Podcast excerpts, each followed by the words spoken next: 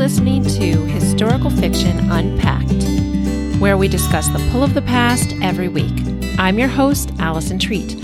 I'm an author of historical fiction and a freelance editor. Welcome to my show. Hello, historical fiction lovers. I have a treat for you today. I will be speaking with Mesu Andrews, who is the Christy Award winning author of Isaiah's Daughter. She's received accolades for her other novels, including Of Fire and Lions and Love Amid the Ashes. I first heard of Mesu Andrews at the 2018 Christy Awards, where I was sitting at the table with my friend Kathy Ide, and she picked up Mesu's book, Isaiah's Daughter, and said, I've heard so much about this author. I want to get her to speak at the SoCal Christian Writers Conference. Um, now, I had the pleasure of attending that conference in June of 2019, and I heard Mesu speak. She was the keynote speaker, and she was wonderful. So I was so excited when she agreed to come on the program today. Mesu is actually known for writing biblical fiction, which is a subgenre of historical fiction, but it's just ancient history. Um, we get into that a little bit today. So I'll get right to the conversation because it's a little bit of a long one this week, but it's worth it. Hope you enjoy. Mesu Andrews, welcome to Historical Fiction Unpacked. Thank you, Allison. Good to be here. Your latest book, I believe, is it your 10th book? It is. Yes, yes, Great. 10. Um, it's Isaiah's Legacy, and it released in February 2020. That's right. I just, yeah, I've just finished reading it. I stayed up a little late last night to finish it. Ah. I love, I loved it so much. Oh, good. Um, yeah, but I want to hear it straight from the author. So, can you tell me about this book? Oh, wow. Okay. Um, it is actually a sequel. It's the first sequel I've ever written. Um, oh. And so it's a sequel to Isaiah's Daughter, but you can read it as a standalone. I think. Uh, did you know what you were reading? I mean, was it an okay thing to just? Yes. Okay, good. Um, I, I, wrote it that way. Standalone.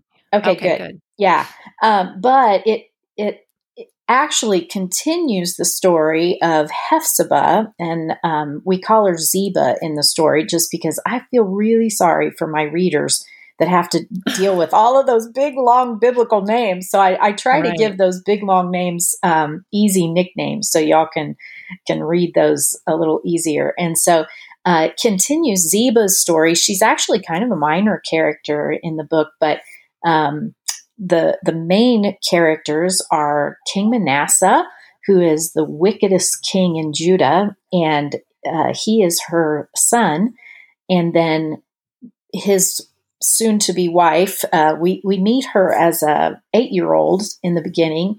Uh, her right. name is Meshullemeth, and we call her Shul because who wants to read Meshullemeth through the whole thing? Um, right. And so Shul becomes his queen, and that's you know that's in the Bible, so it's not too much of a spoiler. And um, kind of the the interesting thing about um, Manasseh the fact that he was the most wicked or wickedest king in Judah, I, I, I always wondered how that could happen because his parents were the greatest people in the world. I yes. mean, Hezekiah was the most righteous king in Judah, right. and um, Hephzibah has always been my my favorite character in the Old Testament. I mean, how crazy is that? She's this obscure person that's mentioned twice in the Old Testament, right? But um, I, have always been fascinated by her because here she's married to the the the wisest, the most righteous king, and then she her son is this awful, terrible, wickedest king that God says in Jeremiah he's he's the reason for the exile. I right. Mean, yeah. So I, have been fascinated by her, and especially when I had um, older children and I, they were prodigals and they went astray. And I'm uh, like, yes. seriously, I, how did she do it? how did she do this? And um, yeah, so I, I've been fascinated by her. So Isaiah's daughter was the first book, and it was all about Hephzibah. Um, mm-hmm. And her name means um, God's delight is in her and I oh, I love that name. Um, and don't we That's all beautiful, right? Don't we all yes. want that name when we get to heaven? Please, Lord, I want that name. Um, right. and so yeah, the the her story was just too big to do in one book. So so we did it in two. So that's interesting because I was thinking there were three books in that series. Um, there, there are three books in the Kings and Prophets series. Um, okay. The other book is Of Fire and Lions, and it is about Daniel. And okay. Yeah, yeah. And it kind of came in between the two books, actually. And I have to tell you this funny story because um, my editor, after we got done with um, Isaiah's daughter, she said, Oh my goodness, oh, I know what's coming with Manasseh, and I know oh. it's going to uh-huh. be a really hard book. And she said, I just, I need, I, I need a little bit of a happy storyline. And I'm like, okay. you know, I, I, do Old Testament, and there's just not a lot of happy storylines. and she's, true. Yeah, and she says, "Can't we do something like I don't know?" And she says, "Hooky," and I'm like, "Hooky." What's hooky? And she, because you know, something that everybody loves and like a, a fun children's story. And I'm like, I write biblical fiction. What in the world are you talking about? And so we kind of laughed over it. And, and I said, Well, what about Daniel? Everybody likes Daniel. And she's like, Oh, I love Daniel. And I'm like, right. Okay, that's great. But, you know, he, he, could have been a eunuch. So how in the world am I going to do a romance with a eunuch? And so then I did some uh-huh. more research and found out that the Hebrew word used for eunuch in, in scripture was also used to describe Potiphar in Genesis. And oh. it's translated as high official.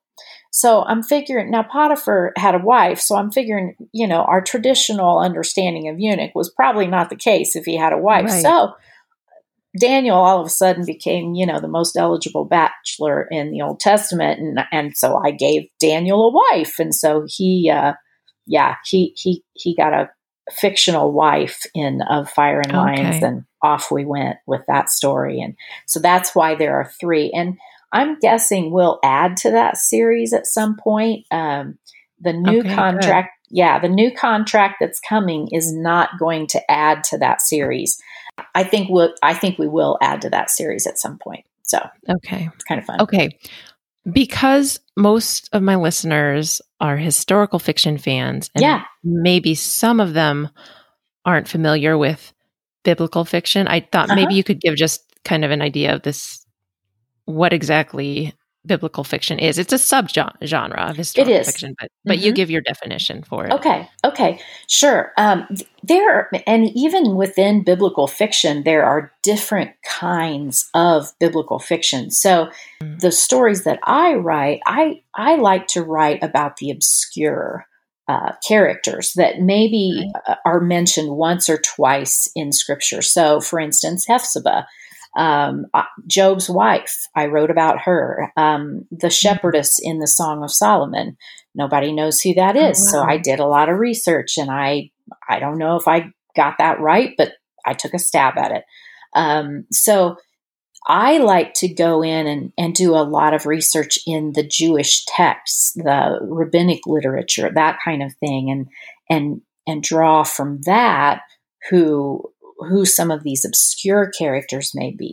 Most of um, today's biblical fiction authors in the Christian market do, we make sure that the Bible is our foundation. That is capital T truth. And right. that we will not change, that we will not um, twist or bend to make it a better story. The the biblical right. truth stands firm. And so then with that as our foundation, we do a whole lot of research and I mean a lot of research. And those research facts, uh, little f facts, yes. um, because when we're doing all of that ancient research, we get a lot of, of scholars and a lot of experts that have varying opinions. And so when we get all of these differing opinions, we have to do wide, wide reading so that we can find some sort of golden thread in there of agreement that we can use as building blocks on top of that foundation of biblical truth.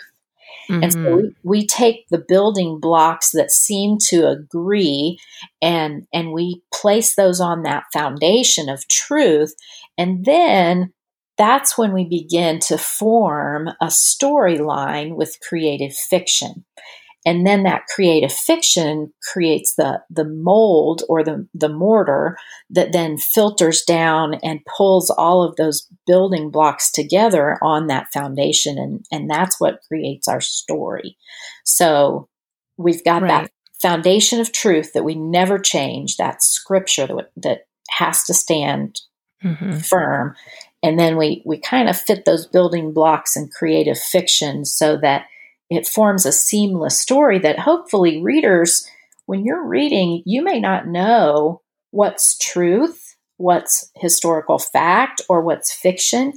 And the reason that we do that is because we want readers to go to their Bibles to see what's truth. Yes. That's, and I I did that. Me too. Good. After Good. That's the purpose. And, right. And that's actually I just I loved that about this book. Good that that biblical truth was there, mm-hmm. but you um, just the the fictionalization did not take anything away from good what we knew was true good from the Bible. Good, you know, so yeah, that's I my hope. That. That's my hope always. That's I, I never I I didn't start out as a fiction writer. I started out writing a Bible study on the Song of Solomon. That was that was the oh, reason wow. I started writing. And, um, you know, scripture has always been my first love. And, um, mm-hmm. when, when I was told by an editor, um, I would not publish a Bible study on the Song of Solomon if Billy Graham wrote it. Um, what? And, yeah. And he says, and I'm certainly not going to publish it by a little pastor's wife from Indiana. So I'm like, oh, okay, thank you anyway. So off I went and, you know, shoved that thing in the drawer for three years. Oh. So um, it, it was um, my best friend that looked at me and said, listen, I, you need to start writing this stuff in fiction because they'll publish you in fiction and they just won't do it and you know because you just don't have an audience for nonfiction and mm. and so i started trying to learn how to write fiction and i'm still trying to learn how to write fiction because it, I, I, don't think all? yeah i don't think we ever get done learning it's no. still such you know it's it's something that the lord just continues to teach us but um that's my goal is to is to get people to their bibles. I, I don't want this to be read instead of this is just to supplement right. you know it's it's to help people get deeper into the word so that they can study it themselves. Okay. Um yeah and it is i mean it felt like a fictional story that drew you in, but it also felt like a Bible study in a in a very and I mean that in the most positive way possible. Mm. So great. And there is there anytime I do anytime I write one of these full length novels, there is always a Bible study written to go with it. Mm. Um, and it's a free download on my website on the books page. And um, with the last three books, um, there is also a YouVersion, uh, seven day devotional study. Oh, wow. Great. That's uh, free. So, yeah, p- folks can find it on YouVersion by just usually just by searching the right YouVersion. Let me just explain for our listeners. Yeah, that YouVersion is is an app mm-hmm. that's really great for Bible reading or Bible study. It has mm-hmm. various Bible studies. Yeah, it. I think it's called the Bible app. Maybe. Mm-hmm. Yeah. What made you start? I mean, you said you you've always loved Hephzibah. Am I saying her name correctly? Hephzibah or Hephzibah. Yeah, I, I want to say Hephzibah because you. We can say Ziba. That would just make Ziba. it so much easier. Yes. Yeah. um, so it was. Was it her character? Um, was she your inspiration for this mm-hmm. whole for this whole series, or yes? Um, yeah. Mm-hmm. Yeah, she's mentioned twice in scripture, and um, the first time is just she's mentioned as Manasseh's mother. Um, mm-hmm. The second time she's mentioned is in Isaiah 62, and she's Isaiah uses her name as a representation of the New Jerusalem and um, just oh, wow. the glory of who she is, and which then when I started doing that research and found in the rabbinic literature that she may have been his daughter, I, I just thought, oh, how how sweet and tender mm-hmm. that a mm-hmm. father would use his daughter in that imagery, um, and and it being a, a direct utterance of a prophet. So that, in essence, was God through Isaiah, allowing him to use his daughter in that right. way. And just how sweet and tender that was. And so I loved that. And mm. um, and then some of the first um, biblical fiction that I ever read was Lynn Austin's Chronicles of the King series, um, and it was about um, Ahab, Ahaz, um, Hezekiah, and Manasseh. It's a five book series wow. that she did way back uh, early two thousands, I believe, and and in her series, Hephzibah was a, an idol worshiper. That and that's another really interesting thing. Let me digress here a little bit. That's another sure. really interesting thing about biblical fiction. You may read one author's take on on a character in scripture and it may be totally different than another author's take. And the reason for that is because there is so little research on some of these obscure characters. And so Lynn is an incredible author. I love everything mm-hmm. I've read by her. Um, and her biblical fiction is phenomenal. She does amazing research. But the two of us, because this is an obscure character, we can do the same research and come up with very different storylines. And so that's what that's what we've done. Um, her her character Hephzibah she came up with a very different storyline than I did. Right. So, um, but it's fun to read it that way because, um, again, the Bible is truth.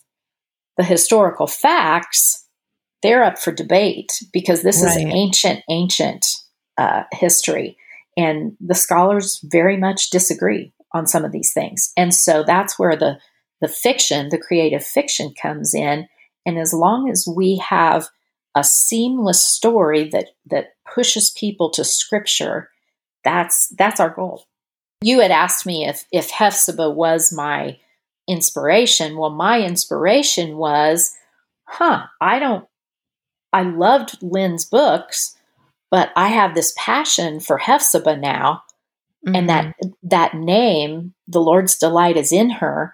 I I wanted to write a Hephzibah character who was worthy of God's delight.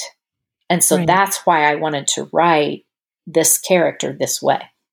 Oh, that's wonderful. I I love Ziba. I loved her through the mm-hmm. entire mm-hmm. book. Um yeah. The main the main character, Shul, I mm-hmm. I guess I came to love her. right. like I loved her in the beginning and then I didn't like her so much in the middle. Yep.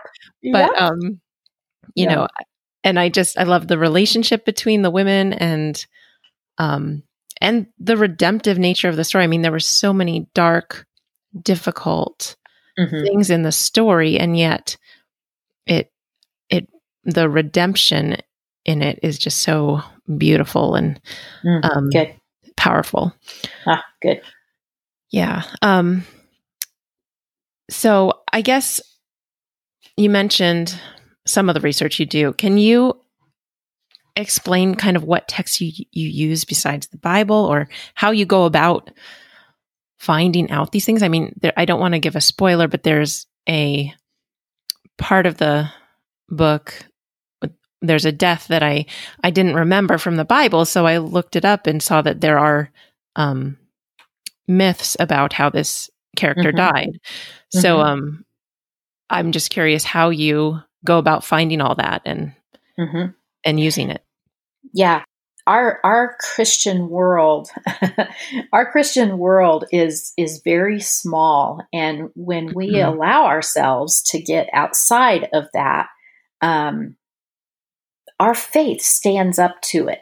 It's right. it's really exciting to see that, um, and I think, um, and, and here's a here's a for instance. So from the very start, when I started writing the Bible study on Song of Solomon, my husband was uh, working on his doctorate in um, at Trinity um, in Deerfield, Illinois, close to Chicago. Okay. Yes. And um, so I would travel with him once in a while and and use their library, their scholarly library, and mm. so they have texts. Uh, they have Jewish texts um, and rabbinic literature. What I mean by that, they have a pseudepigrapha. They have uh, there's just a, a there's a lot of Jewish writings that we as Christians we don't know about or look at because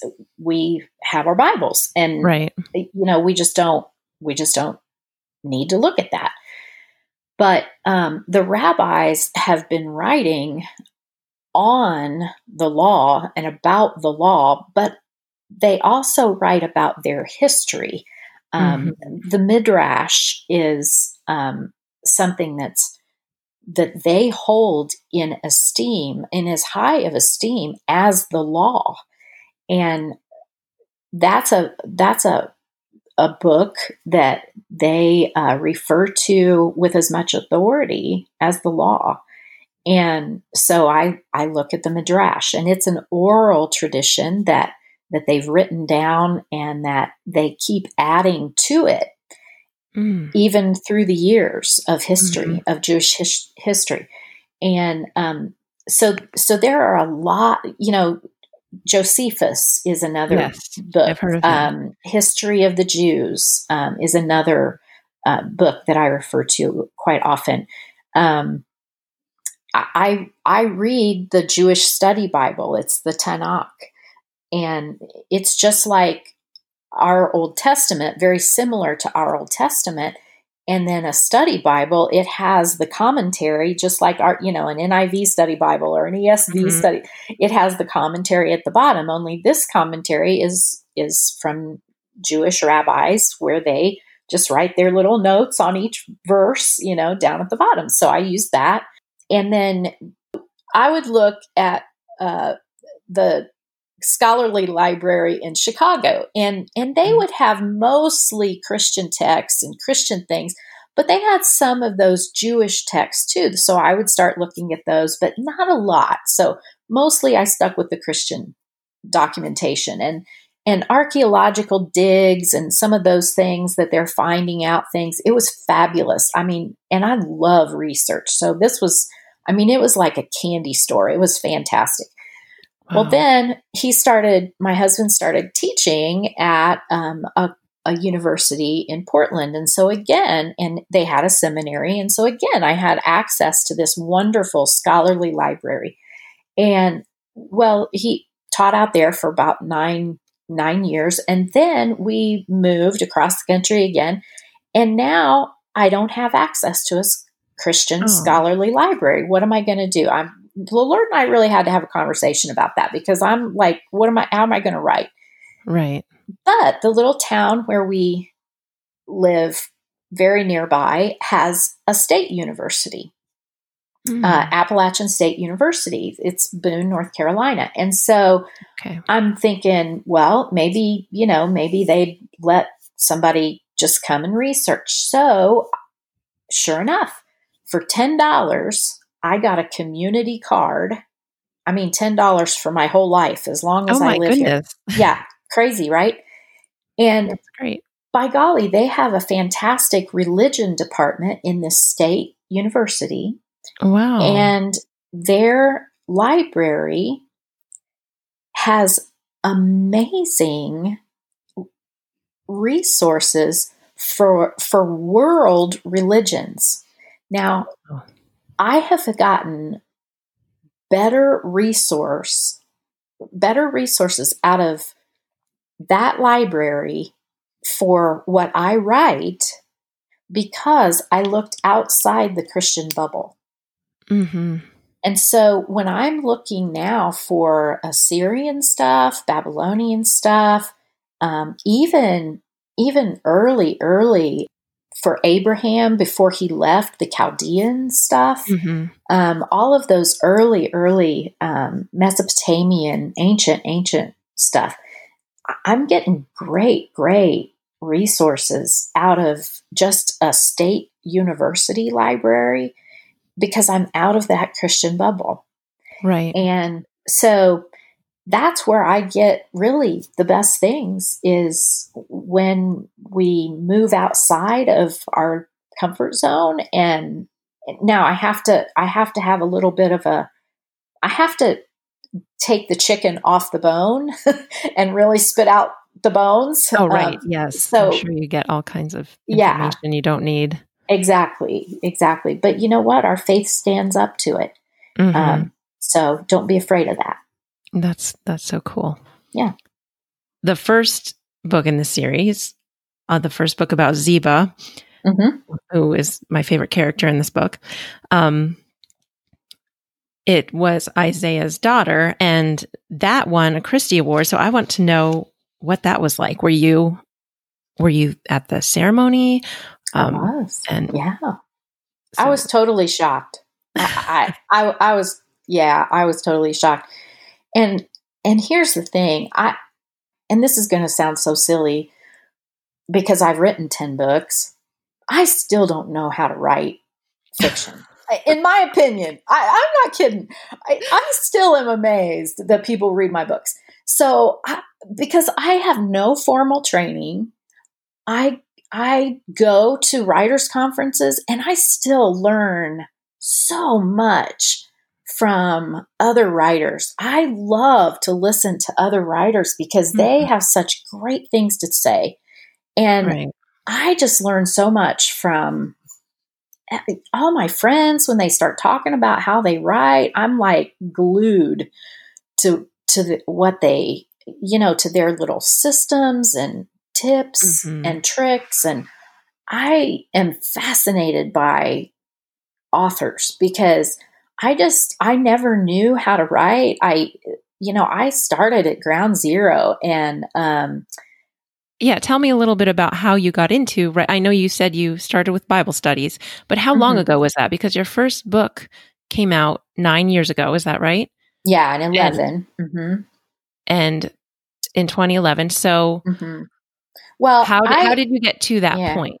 I I was a a Bible teacher. I loved scripture. I was a Bible teacher and I started out in my, you know, local church and I was teaching adults, you know, three or four times a week and um and then I started speaking here and there and I got some training to speak and then um and then in uh I I had some ladies at the conferences I was doing that said, you know, we love your Song of Solomon presentation.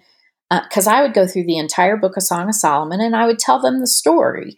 And mm-hmm. they would be like, this is amazing. We need a book though, because mm. we it's too much to absorb in just this. So we need a book to take home with us and study this. And I'm like, okay, I'll write it down. So that was why I was even writing it down. And uh, I was such an off the chart, charts extrovert that to sit down and write down something was just, ugh, it was torture. It was awful. And, but I did it. And so 2001, I went to my first writers conference, and that's where I got the, oh, you've got to be kidding me kind of thing. Right. And so I threw that in a drawer and thought, oh my goodness, forget that. And but then in 2002, I um, I got sick and mm. I was in bed for six months, and so I just there's that extrovert thing, you know, and yes. I wanted to teach, and I was still getting all these wonderful things when I read my Bible, and I'm like, Lord, I am just going to blow up if I don't have something and some way to teach or to get this stuff out of me. Mm-hmm. And so uh, that was the first novel I wrote um, was when I was in bed for six months. Wow. And I wrote The Song of Solomon as a novel. I changed it over to a novel. And and what, um, what was that book called? It's called Love's Sacred Song. Okay. Yeah, it's the second book published. So it was the first book I wrote, but the second oh. book published. Mm-hmm. And so, um, but then I put that in the drawer because I, you know, I'd already been, you know, yeah, that was just eh, not ever going to be published. I just did it to have something to do while I was laying there. And um, so I thought, well, I'm at least going to do, maybe I can do devotionals. And so in 2005, I went back to, um, I went to Mount Hermon for the first time. And Mount Hermon Writers Conference. Yes. Uh huh. And I got an agent. And she, for three years, bless You make it sound so easy, Mesu. Oh. got an agent. you know what? I mean, i I'm telling you, go to writers' conferences and I, things are a whole lot easier. Right. I mean, that is true. I, that's where I've met. It's hard people. to do in 2020, but it is a little harder in 2020. That's true. Although it's a whole lot cheaper in 2020 because these online ones are 20 bucks. Oh my goodness. Right. Yeah. And you do get to meet people in the Zoom chats and, you know, so yes it in some ways it's harder, but in some ways it's a whole lot easier. And you do get direct contact with agents and editors on these Zoom chats. So, I mean, yeah. Anyway, so got an agent for three years. She tried to sell my devotionals to anybody mm. and everybody, and absolutely no bites. Um, and so in in 2008, my like I said, my best friend was like, "You have got to start doing this novel thing and just hit it. And so I went back to Mount Hermon in 2008. I took Gayle Roper's fiction mentoring course. There were only 10 mm. of us mm. in the class. And I'm telling you, when I got that paper, when I got that uh, manuscript back, it looked like somebody had bled all over it. It was like, I didn't, because I didn't even know what POV was. I mean, right. I didn't know anything about fiction. In yeah. case you're not a writer, that's point of view. Yes. And Go you're ahead. only supposed to have one point of view in a single chapter. I was like, everybody knew what everybody else was thinking, and everybody, I mean, it was well, that's mess. how in the 1800s, that's how people wrote with uh, yes i was writing in the 1800s that's and it okay. was 2008 so there you go yeah that that's how it was working for me it was not working basically so okay, so here's what I'm thinking. I see this this manuscript come back bleeding, mm-hmm. and I have uh, I have an appointment with an editor in like 10 minutes, and she has gotten the same manuscript, and so I'm like breaking out in hives oh. because I'm thinking I'm going to have the same experience that I had in 2001, and I'm ready to throw up. I mean, yeah. I'm just like, oh, yoy, yoy. And I, I have a plane ticket. I can't leave for four days. So I'm stuck, you know. And so I go to this appointment and I don't even let, and it was Vicki Crumpton from Revell, who I adore anyway. And mm. so hmm. I sit down across from her and I don't even let her get a word out. I'm like, okay, I know this is terrible. I'm really sorry that you even had to read it. And I, I know it's awful. And I just, it's terrible. And I can't even, I can't even apologize enough. Please forget. And she's like, okay, could you just take a breath? and I'm like, I know, I'm sorry. Okay, what?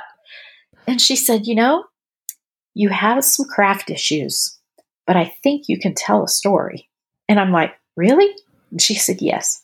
If you can fix this, I'd like to see your whole manuscript. And I'm like, Are you kidding wow. me? And she said, No, not kidding. And so come to find out, she was actually at that at that um, conference looking for biblical fiction, and I was the only one there. And that's three months later, I got a contract. So, a two book contract, in fact. So, I fixed wow. it with much help, but I fixed it. And it was amazing. But see, that's what God does because if there had been two people with biblical fiction, I think the other person would have gotten it because it was a mess. So I, I really, all of that to say, that's why I was shocked when I got a Christy Award because that's where I started. And the Lord takes me back to that every single time I sit down to, to start a new project. Um, I know without a shadow of a doubt that it's Him. Mm-hmm. And so when anybody says to me, Oh, I love your writing, I can honestly, with every everything inside of me screams, it really is not me. It is really 112%. Oh, Jesus. Because mm-hmm. man, I, I, I don't know any of it. It's, it's him. I'm, I'm very thankful that he, uh, that his Holy Spirit does good things through my keyboard. Right. so, yeah, it's not right. false humility, humility. It's really desperation at this point. so there it is. Yeah, there's the truth. Right. Wow. W- one of the things I wanted to ask you is what you hope people will get from this story about Meshullemeth and Ziba. I'm afraid to say her whole name. what do you, what do you hope people will get out of this book?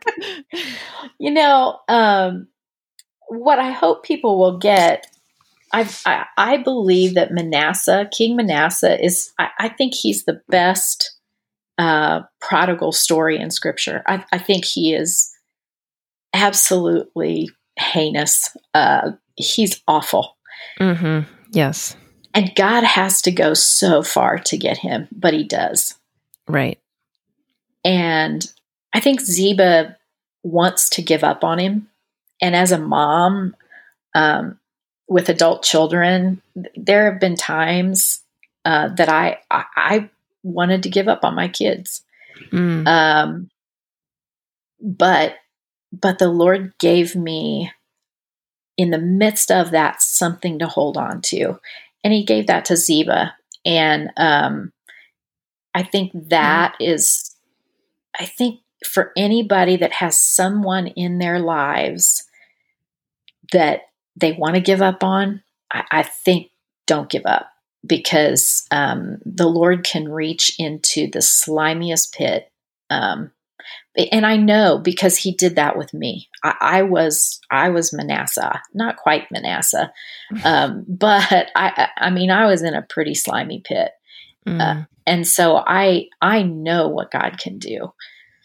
So right. I think that's I think that is the biggest, biggest lesson for me. Um, the other one, I think, I have never experienced um, anything like what I experienced writing this book. Um, the last, the last uh, few chapters, uh, there's a scene toward the end um, that while I was writing it, I I literally put my computer aside and and was on my face weeping before mm. the Lord. And um it's a it's a scene where this character thought they had given themselves to the Lord. And yet they realized they were still bound with chains. Mm-hmm. And and because of that scene, um, when we released um, Isaiah's legacy, our our little um, you know quippy quippy marketing phrase, you got to have one of those on release day, you know. Our, right. So our our phrase was "live unchained." Oh. And um, so I've I've got masks, you know, for COVID now that uh, they have the phrase "live unchained," and they have. We were trying to find a graphic that that depicted that, and my assistant, she's so cute. She's like, "Chains are ugly. I cannot find a pretty chain, and women want pretty chains, and I can't find a you know blah blah blah." And and I'm like, "Well, okay, I keep looking." So she went over to her friend's house for coffee, and there was this cross laying on the friend's coffee table, and it had been welded in the shape of a cross, but it was it was chain links that had been broken. Oh wow. And then welded in the shape of a cross. And it's quite an image. oh my goodness. Oh my goodness. And so she took a quick picture of it and and she said, "I found our image." And so this guy that welds these crosses together, um, he sent me a small cross and a big cross. And um, have you heard the song Zach Williams Chain Chain Breaker? Yes. So he he his cousins went to high school with Zach Williams, and oh. um, he so this guy makes these chain breaker crosses. Oh wow! And so he he gave me permission to use a graphic of these chain breaker crosses with our um, with our release of Isaiah's Legacy, oh, and great. and so now I have them on my little COVID masks that I mm-hmm. have in my in my little shop, and um, I, I love it. That's that's what Isaiah's legacy is to me. It's a it's a chain breaking story yes. um, because it yeah, our God, no matter how bad things get, no matter how bad things seem, um, it, it, the smallest spark looks the brightest in the darkest night. I mean, it's he's a chain breaker. So I love that. Right. Yeah. Yeah, that's wonderful. Um, yeah. and the fact that the path that that character was following, she thought that was freedom but mm-hmm. she discovered that that it was a path of chains and yeah and following Yahweh was the true true freedom freedom yes yeah yeah how do you think learning about the characters and the stories in history and in the in the Bible which is part of history mm-hmm. um, how does that help us approach life in the present and I think some of that came out in in what you've talked about already but do you do you have any more to add or? Yeah. Yeah, sure. Um, you know, one thing we haven't talked about and that I just want to touch on a little bit um, is we, when I started thinking about, okay, how can the son of two such righteous, righteous people go so terribly, terribly wrong? Uh, mm-hmm. How could King Manasseh just absolutely go off the rails in such a short time. And yes, he was sat on the throne when he was 12 and he, okay, so maybe he was very easily led astray. And I began kind of trying to think how could how could that have happened though because he wouldn't have his mom and dad surrounded him with godly people well of course they would have you know mm-hmm. um, and so how could this 12 year old been so quickly led astray that was the that was the sticking point for me and as i began doing more research um, the thing that stuck out to me also in scripture was manasseh worshiped the starry hosts now hmm. baal was the one that most of the kings before him kind of got off track with but Right. Starry hosts was something very different um, in the pagan world, and it related to Babylon more so, or Assyria more so, mm-hmm. than um, Baal was more so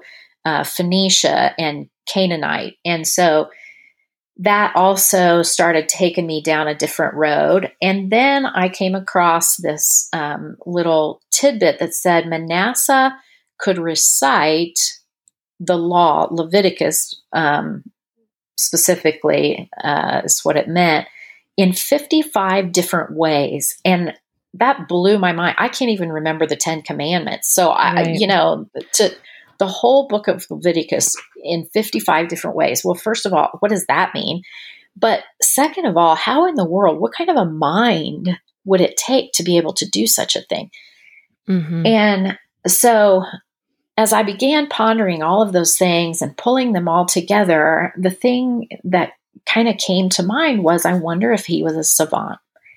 And then I began thinking, what about autism? Maybe, mm-hmm. um, maybe that is part of what was happening there with him. And how would that have manifest in the ancient times? How would people have dealt with him in ancient days? But I wanted to be really careful that I didn't say, okay, we've got an autistic king who is violent because he's autistic. And I want people to make that giant leap because that's not at all um, right. what this book is about.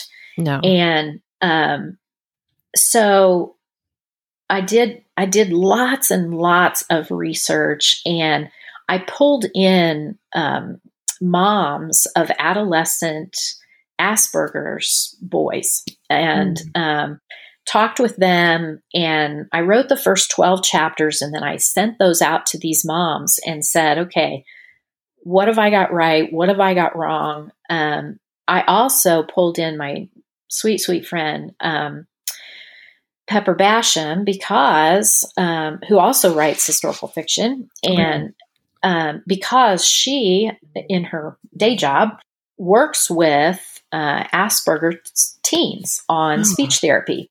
And she's done that for 20 years. And so uh, I talked with her about it and had her read those 12 chapters. And so, anyway, um, yeah, lots and lots of sensitivity readers. And, and we went through, okay, what, you know, how would Manasseh, if he had Asperger's, how would he reacted at age 12 to his father's death to this girl to you know what would it have looked like? And so um, pulling in a modern day issue yes. to an ancient culture first of all i wanted to be really cautious in doing that because ancient cultures are ancient cultures. They're not 21st century America Western right. culture, you know. Yeah. Um, so it's it's incredibly different.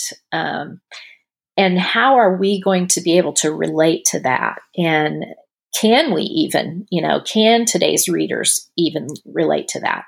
But I feel like, and I hope, and and I've gotten some feedback on reviews from um, from folks who have Asperger's, and um, and they have given, for the most part, pretty positive feedback to me on how realistic it is, and mm-hmm. and also the fact that it it's clear that I'm not saying that it's that the violence is because of Asperger's. The violence right, is because of sin.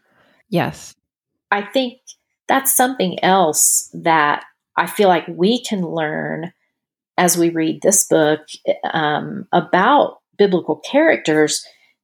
They dealt with, I believe, most of the things that we're dealing with today. They may not have called it what we call it, they may not have diagnosed the things that we put labels on, but I think their society felt many of the things we feel and endured the things we endure and um, right they're still human yeah, absolutely. Yeah absolutely. Right okay um well that's this is great this was a great conversation. Um where can listeners buy isaiah's legacy and where can they find you online? What's the best way to follow you? You can find it on my website at mesuandrews.com. That's M E S U Andrews.com. Um, there's a page for each one of my books. And mm-hmm. on that page, you can hit buy now and it'll come up with a lot of the online retailers since we're fighting this COVID thing. Right. Um, but you can also have any Barnes and Noble order it or your local bookstore, um, they can order it. Mm-hmm. Um, yeah, so you can do that and support the brick and mortars too. Right. And are you um do you have a presence on social media? What's the best? I do. One. Yeah, I'm on um, Pinterest and Facebook and Instagram and Twitter and Um, I I hang out on. I don't do Pinterest as much as I should, but each of the books has a Pinterest board, and oh, so cool. if you want to kind of go play on Pinterest and look at some of the research I've done, um, mm-hmm. that's kind of a fun place to. I've got I put up some videos about some of the different things, and um, so Pinterest boards are kind of a fun fun place for me to share some of my yeah, research too. Yeah. Okay, thank you so much for coming on the show. Yeah, glad to do it. It's fun to chat with you. Thanks. Thanks so much for listening today, guys. I had a lot of fun talking to Mesu, and I hope you enjoyed hearing the conversation. It would be great if you could subscribe to the podcast. And also, if you could leave a star rating and review on iTunes, that would be fantastic. And no matter what um, platform you're listening to this show on, you can always share it with your friends and tell them about it. That would be great too. You can find the show notes at alisontreat.com. That's A L I S O N T R E A T com. Be sure to tune in next week for a conversation with award winning author Naomi Musch. Well, friends, keep reading historical fiction because, in the words of Martin Luther King Jr., we are not makers of history, we are made by history.